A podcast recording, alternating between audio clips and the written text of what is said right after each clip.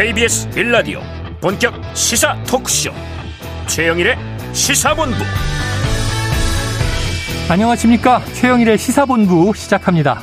자 미국 연준의 파월 의장이요 최종 금리는 예상보다 높아질 수 있다. 와, 한 6%를 예견하는 기사들도 있습니다. 자 이런 매파적 발언을 하자 미국 증시가 하락했습니다. 그러면 우리도 또 금리가 따라서 오를 수밖에 없을 텐데요. 자, 한편 국내에서는요, 이창용 한국은행 총재가 부동산 불패는 다시 생각해야 한다. 자, 부동산 불패 신화가 이제는 깨질 수도 있다. 이런 경고를 냈습니다. 자, 그러면서요, 부동산 시장 연착륙은 시기상조다. 물론 또 연착륙의 조짐이 있다라고 하는 이야기도 있었습니다만, 자, 이게 부동산이 바닥을 찍은 것 아니냐 하는 낙관론, 긍정론에 대해서는 상당히 신중론을 보인 것으로 여겨집니다. 자, 이제 3월이 지나면요. 올해 1분기가 끝나게 되죠. 벌써 한 해에 4분의 1이 가버리는 것입니다. 자, 각종 경제 지표는 여전히 경고등이 들어와 있습니다. 자, 최근의 글로벌 트렌드를 보면 각 국가는 각자 도생하기 위해서 뛰고 있는 모습입니다. 과거에 있었던 호혜적인 지원이나 상생하기 위한 협력, 자유무역은 희미해지고 있고요. 자국 이익 우선, 보호무역이 강화되는 추세입니다. 자, 한미일 안보 협력, 한미 동맹 매우 중요합니다만, 자, 우리는 또 우리의 실리를 과연 챙기고 있는 것인가 고민할 필요도 있어 보입니다. 이 쿼드 실무그룹에 참여 검토한다는 보도도 있는데요. 자, 안보와 함께 경제도 살리기 위한 외교도 강화될 필요가 있겠습니다. 최영일의 시사본부 출발합니다.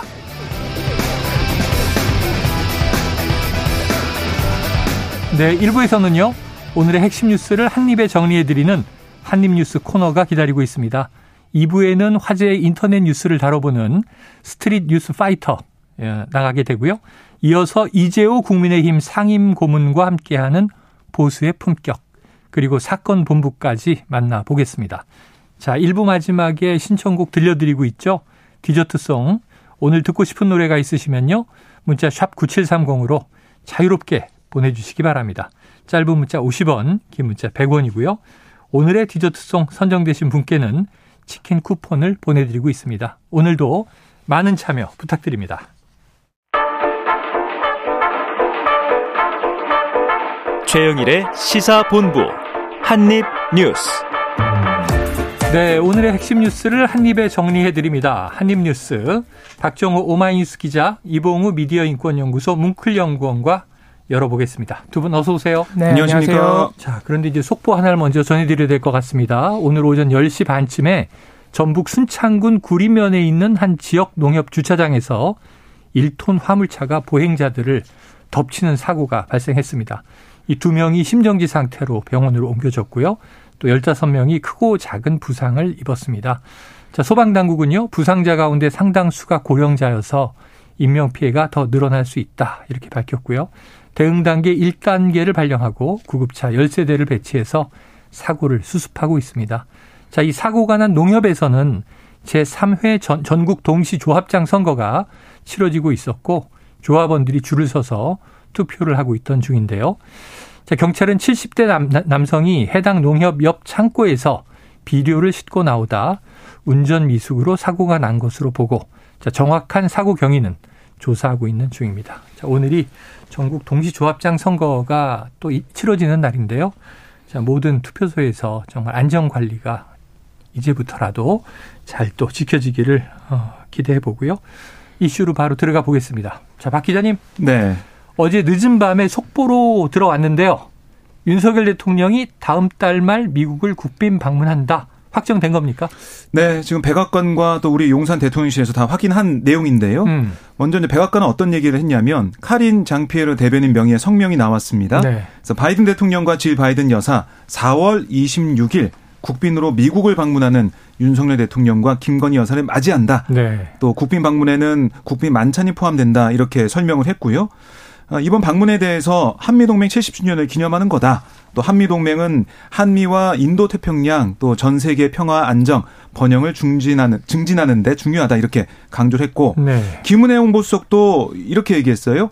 이 국빈 만찬을 포함한 다양한 일정을 함께 하면서 70년간 축적된 한미 동맹의 성과를 축하하고 동맹의 미래 발전 방향에 관해 심도 있는 논의를 가질 거다. 이렇게 얘기를 했는데 음. 이 외국 정상의 방문 형식 가운데 최고 수준의 예우가 바로 이제 국빈 방문입니다. 네. 어, 우리나라 같은 경우는 2011년 당시 이명박 대통령 시절 그 이후 12년 만에 국빈 방문이 진행이 되는 거고요.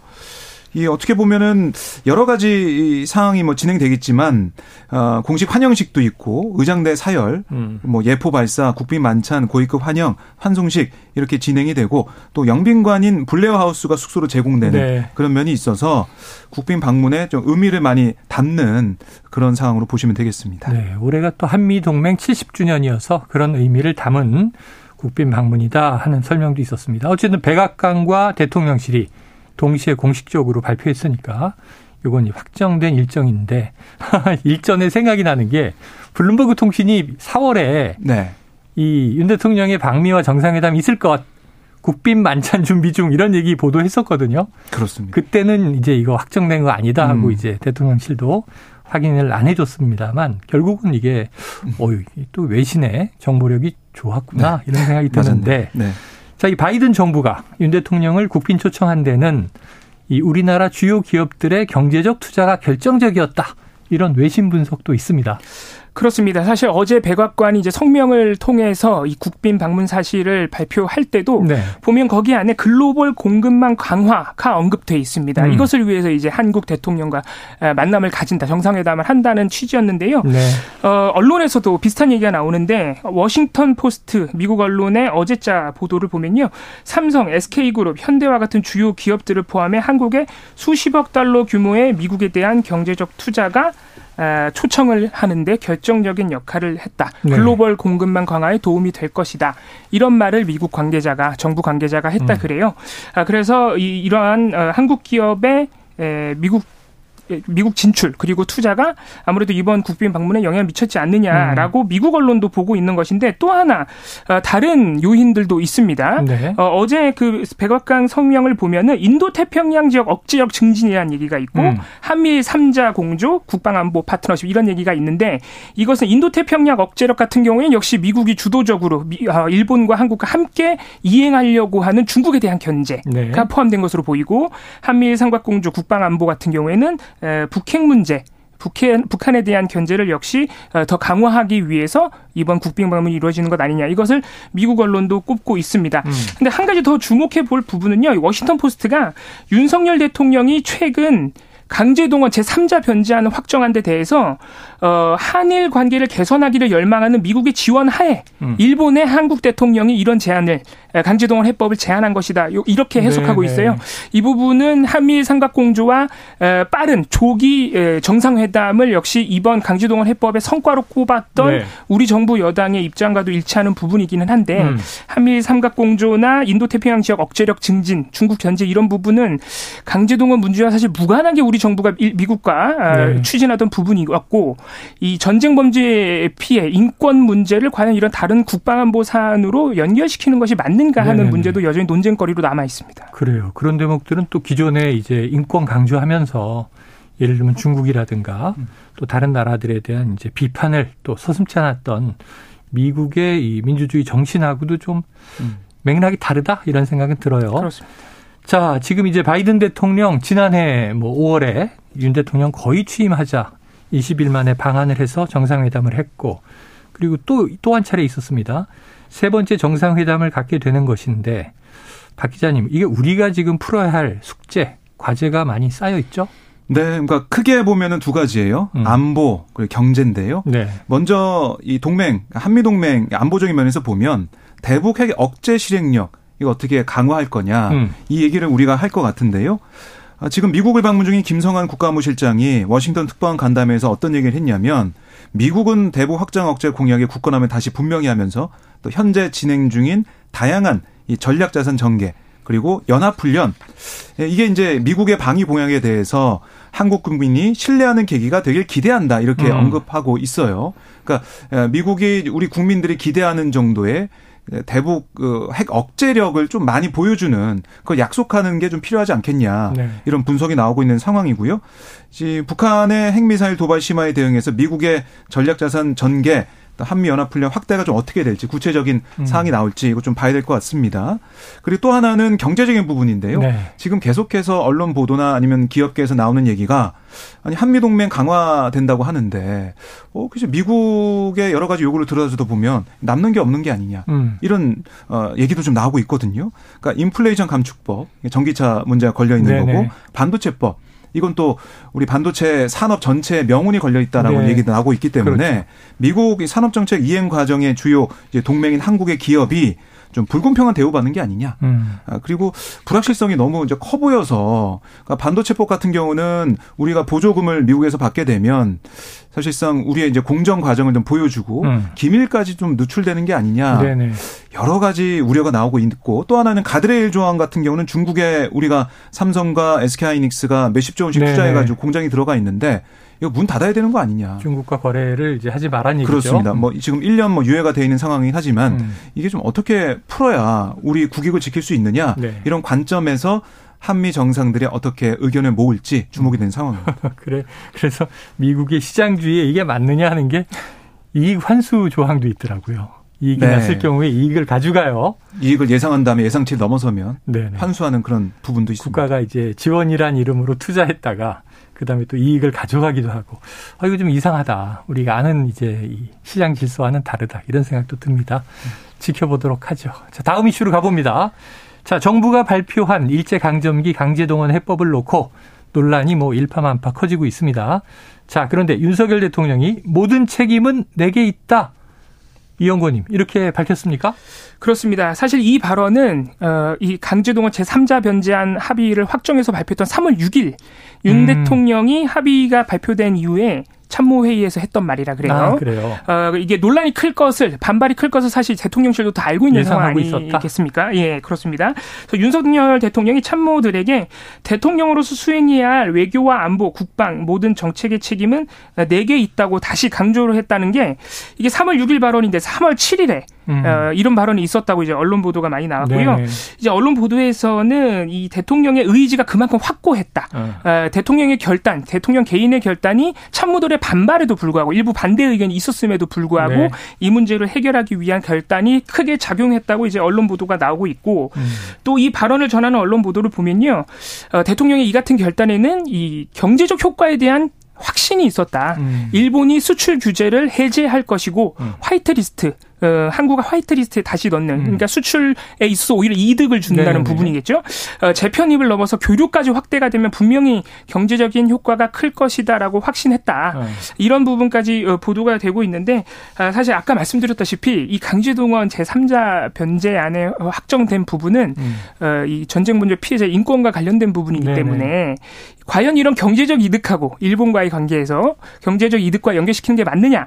아, 그리고 수출 규제와 화이트리스트 같은 문제가 그동안 어떤 문제, 어떤 피해를 한국에게 줬기 때문에 음. 우리가 이게 성과로 되는지 무려 전쟁 범죄 피해자 인권을 걸고 이런 성과를 어 우리가 노릴 수 있을 만큼의 음. 어떤 그동안의 손해가 있었느냐 이 부분에 대한 설명이 아직 언론이나 정부에서 잘 없어요. 음. 그런 부분에 대한 설명도 좀 필요해 보입니다. 그래요. 이게 또 법률적으로 이게 가, 가능한 것인가? 피해자가 거부하는 한 이런 이제 또 법조계 해석들도 있는데.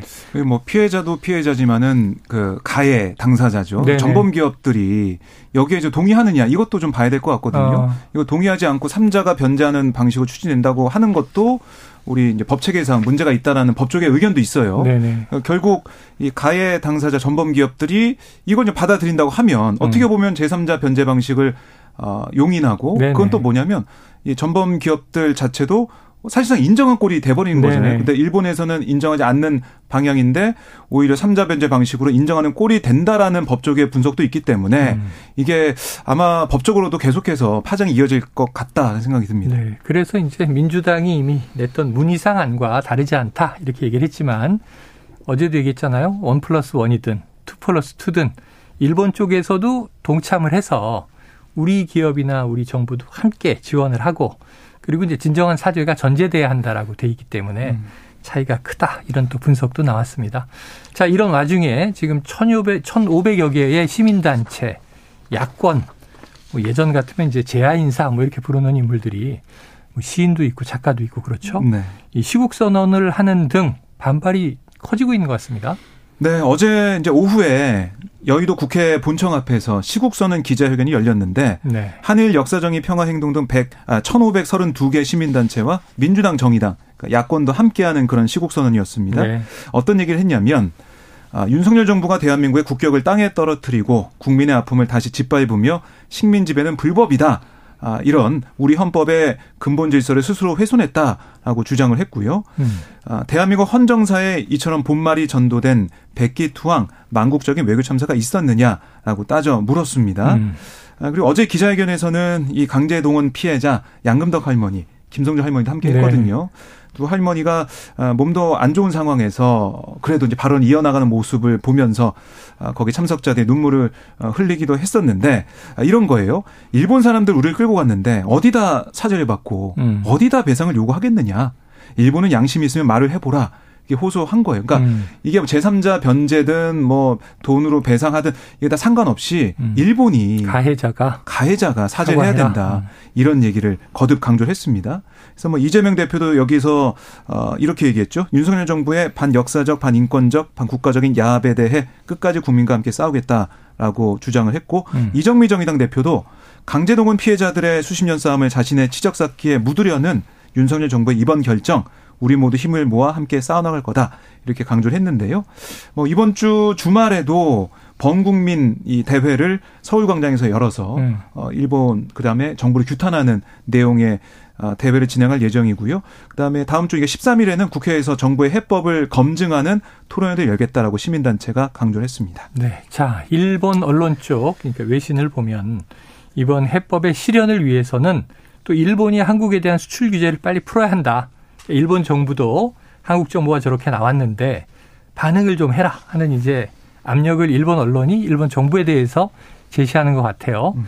그런데 일본 정부에서는 오히려 새로운 조건을 내걸었다. 이건 어떤 겁니까? 그렇습니다. 사실 일본 언론이 3월 6일에 발표된 직후에 굉장히 이제 환영하는 보도가 네네네. 많이 나오고 일본 정부도 사실 마찬가지죠. 네. 예, 물론 어, 일본 정부의 태도는 여전히 인정할 그 전쟁 범죄 강제 동원 조치를 인정하지 않고 사죄와 어, 배상이 없는 상황이지만 일본 언론에서는 한국 정부에 대해서 적극적으로 일본 정부와 일본 기업이 맞춰주지 않으면 음. 어, 이 협상이 이 합의가 퇴색될 우려가 있다 그러면서 대표적으로 꼽은 것이 수출 규제 해제입니다. 네네네. 이것은 한국 정부도 사실 수출 규제 규제가 곧 해제될 것이다. 성과를. 꼽고 있고 일본에서는 이미 한국에서 WTO 어그 제소 절차를 중단하겠다는 네네. 입장을 표명했기 때문에 네. 수출 규제 완화도 해제도 한번 논의를 해보겠다 이런 음. 얘기까지 나왔어요. 근데 어, JTBC 보도를 보면요, 이 니시무라 야스토시 일본 경제산업상이 어, 정책 대화를 하긴 할 건데 음. 한국 측의 심사 체제 등 수출 관리 실효성에 대해서 확실히 확인을 하고 음. 한국 측의 향후 자세를 지켜보겠다는 얘기를 했습니다. 어, 그러니까 네. 당장 풀어주는 게 아니라 네네. 한국 측을 한번 지켜보겠다는 것인데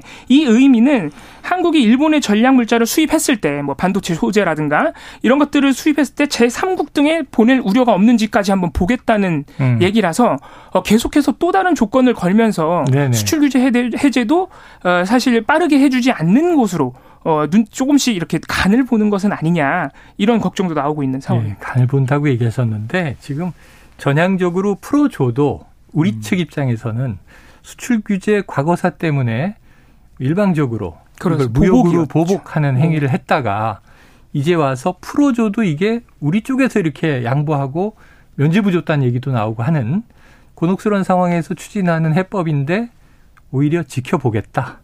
조건을 걸었다는 거죠. 음. 검토해보겠다. 자, 이게 가해 측의 자세인가? 음, 전문가들 얘기를 들어보면 이게 지금 경제 보복 관련해서 네. 이 규제 얘기를 하고 있는데 이게 더 이제 확장이 돼가지고 이 문제뿐만이 아니고요. 다른 문제, 후쿠시마 오염수 음. 방류 네네네. 문제나 아니면은 뭐 더 나아가서 여러 가지 문제, 특히 이제 독도 문제까지 계속해서 거론하는 게 아니냐. 그렇죠. 그러니까 이게 시작점이 돼서 일본이 무리한 요구를 계속 하는 게 아니냐. 음. 이런 우려도 나오고 있는 상황입니다. 그러니까 네. 오히려 한국이 양보를 많이 해서 제3자 변제안을 선제적으로 제안하고 합의를 했는데 오히려 그게 어, 족쇄가 된 것은 아닌가 음. 이런 걱정이 음. 되는 것이죠. 자, 이게 떡 하나 주면 또 떡 하나 주고 떡 하나 더 줘야 되고 더 달라고 하고. 사실 우리가 피해고 이게 무슨 우화에 나오는 얘기인가요? 자, 지금 12시 40분을 넘겼습니다. 이 점심시간 교통 상황을 알아보고 계속 이어가도록 하겠습니다. 교통정보센터의 임초희 리포터 나와주세요. 네, 이 시각 교통정보입니다. 정오가 지났고요. 1시간 사이로 도로는 더 많이 한산해졌습니다. 영동고속도로 인천 방향은 안산에서만 정체인데요. 이 일대 3차로에서 작업을 하고 있습니다. 반대 강릉 방향은 군포부터 부곡까지 밀리고요. 수도권 제일순환고속도로 서남권에선 송내를 중심으로 양방향 5km 구간에서 제속도 못 냅니다. 구리에서 판교 방향은 강일에서 차가 많고요. 서울 시내는 오늘 잠시 후부터 열릴 집회 때문에 대학로 이화동 사거리에서 해화역 방향으로 마로니에 공원 앞 합의 3개 차로가 부분 통제되고 있습니다. 도로 이용에 참고하시고요. 또 덕성여대 앞에서도 조금 전 12시 반부터 집회가 열리고 있는데 남인산마당과 보신각 쪽으로 행진도 예정돼 있습니다. 한 개 차로 이용 예정이고요. 강변북로 구리 쪽으로는 한강대교 2차로에서 사고가 발생했습니다. 올림픽대로 공항 방향으로 노량진 수산시장 4차로에서도 사고 났으니까요. 주의해서 지나시기 바랍니다. KBS 교통정보센터에서 임초희였습니다.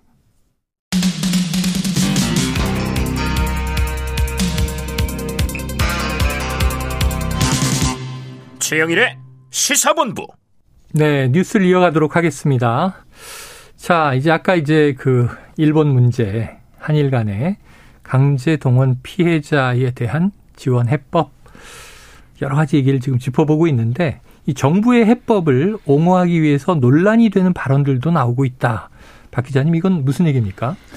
네, 우선은 김영한 이 충북도지사가 네. 뭐 페이스북이나 뭐 영상 이런 걸 통해서 자신의 입장을 밝혔는데요. 그러니까 정부 해법을 옹호하는 발언을 어. 하고 있는 상황입니다. 예, 예. 그래서 어떤 얘기를 했냐면 내 무덤에도 침을 뱉어라라는 어. 페이스북 그 제목의 글에서 네. 나는 오늘 기꺼이 친일파가 되련다 어허. 이렇게 얘기하면서 정부의 결정, 그러니까 우선 뭐 두 명의 장관께 감사드린다. 라고 하면서 뭐 박진 장관 얘기도 하고 윤석열 대통령 얘기도 하면서 감사의 뜻을 전했는데요. 음. 이재명 대표가 이게 삼전도의 굴욕에 버금가는 외교사의 치욕이다. 네, 네 비판한 네. 그 점을 꼬집으면서 삼전도에서 청나라에게 머리를 조아린 게 문제의 본질이 아니다. 남한산성에서는 식량이 남아있지 않았다. 음. 싸울 수 이길 수 없었다. 그러니까 준비를 안 한 조선의 무기력과 무능력이 문제였다 라고 얘기하면서 척화를 했으면 나라를 구할 수 있었을까? 그 호기는 턱도 없는 관념론이다. 그렇게 해서 구할 나라가 아니었다. 이렇게 얘기하면서 네네. 이 대표도 비판했지만은 결국 우리가 실력이 없는 상황에서 그, 그 상황을 제대로 파악하지 못하고 음. 그냥 아둔한 모습을 보였다. 준비를 못했다. 그러니까 우리의 문제였다라는 걸 부각을 시킨 거예요. 네네. 결국 윤석열 대통령의 3.1절 기념사에서 나왔던 그런 언급과 연관되는 네. 그런 얘기를 하면서 윤석열 대통령과 박진 장관의 애국심에 고개 숙여 경의를 표한다. 이번 해법을 주도한 것을 통큰 결단이라고 부르고 싶다. 이렇게 평가를 했고요. 음. 그리고 대통령 측근, 그러니까 대통령과의 대학 동기 40년직이라고 불리는 검사 출신의 석동현 민주평화통일자문회의 사무처장도 SNS에 글을 올렸는데요. 음. 아, 나의 피해에 대해 국가의 대리 보상은 싫고 기어이 상대국으로부터 보상을 받아야겠다는 식의 당사자 개입 감정은 국가가 설득해야지 국제 분쟁으로 끌고 가면 하책이다. 아직도 일제 식민 지배하에 있어서 독립운동이라도 해야 하는 것처럼 몰아가는 좌파들의 비참한 인식에서 좀 탈피하자. 음. 식민 지배 받은 나라 중에 지금도 사죄나 배상하라고 악쓰는 나라가 한국 말고 어디 있나. 이렇게 글을 올려서 네네. 논란이 되고 있습니다. 그래요. 지금 이제 우리 청취자분들도 이 문제 제기가 하나 있습니다. 합의가 맞습니까? 언론이 제대로 용어 쓰셔야죠. 하고 음. 따끔하게 지적하셨는데 아, 예. 이 게 합의가 아니고 지금 이제 우리 쪽에 우리 발표죠. 발표죠. 해법에 예. 대해서는 네. 자 해법은 한일 간에 합의된 내용이 아닙니다. 음. 자 이제 우리 정부가 해법이라고 발표한 것을 놓고 일본 언론, 뭐 일본 정부 반응들이 나오고 있고 네. 여기 또 이제 미국 대통령은 뭐 환영이다. 이제 이런 입장. 지금 유엔과 EU도 보니까 환영한다 이런 입장이더라고요. 자, 어, 어쨌든 지금 이제 우리가 음. 내놓은 해법인데 박진 외 교부 장관은 이제 컵에 물이 반쯤 채워져 있으니 나머지도 채워져야 한다는 건 일본의 행동을 촉구한 건데 음. 일본이 이제 어떻게 움직일지에 대해서는 아직 미온적이란 얘기를 이제 우리가 지금 뉴스를 전하면서 이제 분석해 보고 있는 거예요. 네. 근데 뭐 어떻게 보면은 전쟁 범죄 피해자를 어, 석동현 사무총장 같은 경우는 악을 쓰는 사람, 악쓴 사람으로 이렇게 묘사를 했는데 네. 이게 피해자가 있고 가해자가 있는 게 분명하고 2018년 대법원에서 확정 판결이 있지 않았습니까? 음. 판결금을 지급하라. 지연이자 포함해서 라는 판결이 나와 있는 상황에서 당연히 피해자 입장에서는 음. 법에 따라서 받아내는 것이고 그다음에 피해가 있었으니까 그거를 제기하고 잘못된 것을 얘기해서 그 법원의 판단을 정당하게 받은 거 아니겠습니까? 음. 그런 상황에서도 지금 음 악쓰는 사람 뭐 아, 좌파들의 비참한 인식 뭐 이렇게 얘기하는 거 여기에 네. 좀 문제가 있는 게 아니냐는 지적이 나오고 있습니다. 그래요. 자, 알겠습니다. 이게 3.1절 기념사도 이제 논란이 됐던 게 물론 우리 내부적으로 문제가 있었다면 우리가 그때 왜 약했을까? 세계사 흐름에 왜 우리가 빨리 적응하고 대비하지 못했을까? 이건 우리 내부적으로 할 이야기고 지금 사실은 얘기가 이 얘기랑은 완전히 다른 얘기잖아요. 음. 자, 우리가 그때 약했다. 우리가 그때 혼란을 겪었다. 그런데 이웃 나라가 힘이 세다면 그 약한 나라를 그냥 침탈해도 되는 것이냐. 이건 또 논의의 문제이지 음. 않습니까? 그래서 지금 내인론을 계속 내부에 이제 요인이 있었다. 내부 원인이 있었다. 내인론을 얘기하는 게 별 도움이 안 되는 게 그건 우리 내부적으로 충분히 토론할 문제예요. 역사 음. 상황들을. 음. 앞으로는 역사의 교훈을 가지고. 그래서 우리 저 독립운동했던 지사들이 다 그런 얘기 했잖아요. 독립을 하고 이제는 강한 나라 만들어서 다시는 역사에 이런 일이 없도록 하자. 근데 김구 선생님은 그게 무력이 아니라 문화로 강한 나라가 됐으면 좋겠다라는 나의 소원의 이야기도 있습니다. 자, 어쨌든 이제 이 참 논란이 큽니다. 논란이 시끌시끌한데요. 이건 뭐 앞으로 또 지속될 문제니까 저희가 이제 일본의 반응 또 다른 나라들의 반응 보면서 점검해 나가도록 하고 다음 이슈는 바로 오늘의 이슈죠. 국민의힘 차기 지도부를 선출하는 38 전당대회 투표. 이건 어제 다 마감이 됐죠? 네, 그렇습니다. 이 최종 투표율이 나왔는데요. 네. 55.1%입니다. 어허. 역대 최고치죠.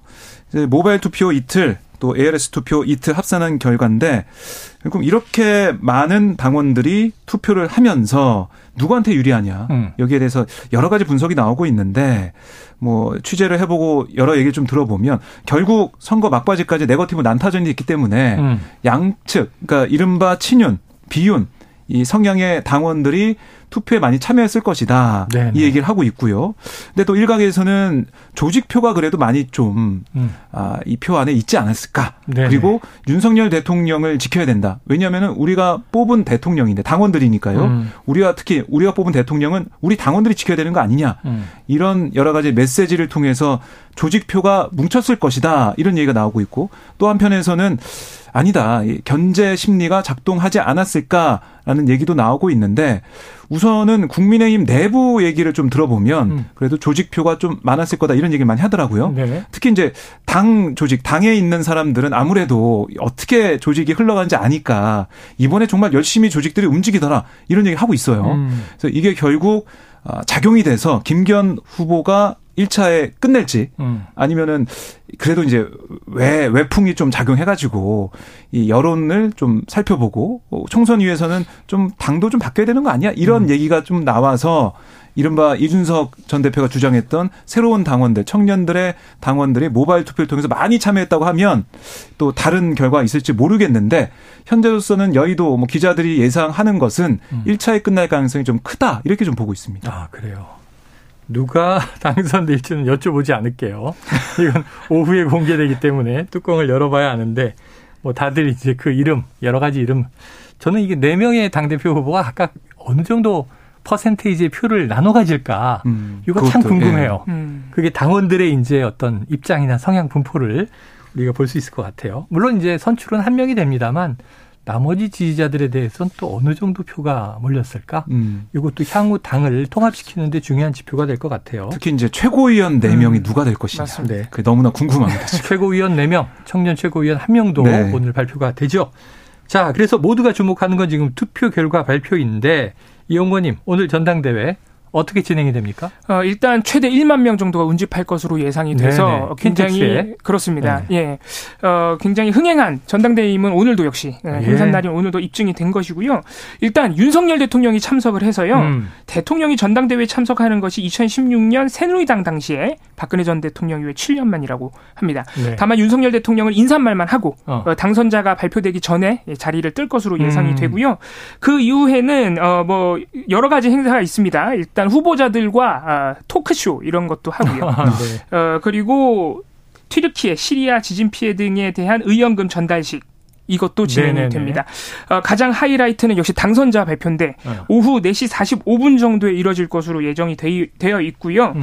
만약에 오늘 당대표 당선자가 나오면 그러니까 과반 득표자가 나오면 곧바로 청년 최고위원 최고위원 당대표 당선자들의 이 수락 연설 어, 연설을 들은 다음에 정, 정진석 비대위원장이 당기를 전달하는 어, 음. 이런 행사를 끝으로 해서 마무리가 되는데 네. 만약 당 대표 과반 득표자가 나오지 않으면 네.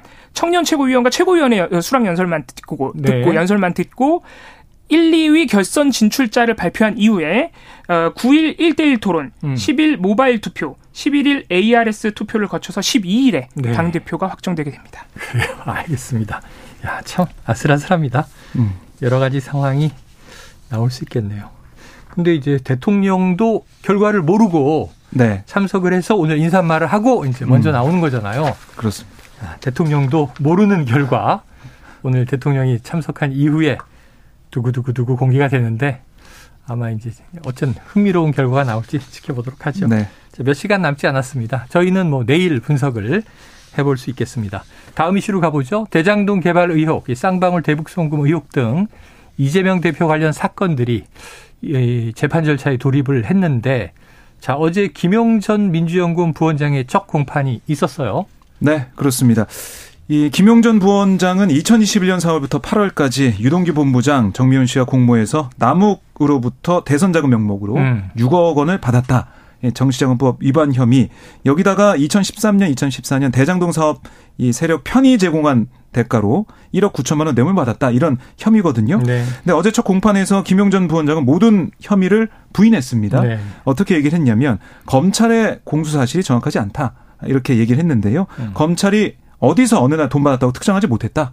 또 뇌물의 대가 역시 사업 편의를 봐줬다는 것인지 네. 부동산 신탁사 설립을 도왔다는 것인지 음. 이게 분명하지는 않다. 그래요. 하나만 걸려라 이런 식의 투망식 기소 아니냐 네. 이렇게 얘기를 했고 하지만 뭐 검찰은 이 공소장에 나와 있는 이 내용이 맞다라고 하면서 특히 김용보 원장과 정미영 씨가 2021년 11월 12월 사이에 세 번 만났고 만나기 전에 공중전화 연락하는 등 첩보 영화 연상케 하는 그런 모습을 보였다. 네. 증거도 제출하는 모습을 보이면서 공방을 이어갔습니다. 그래요. 앞으로 계속 이어질 재판이니까 지켜봐야겠습니다.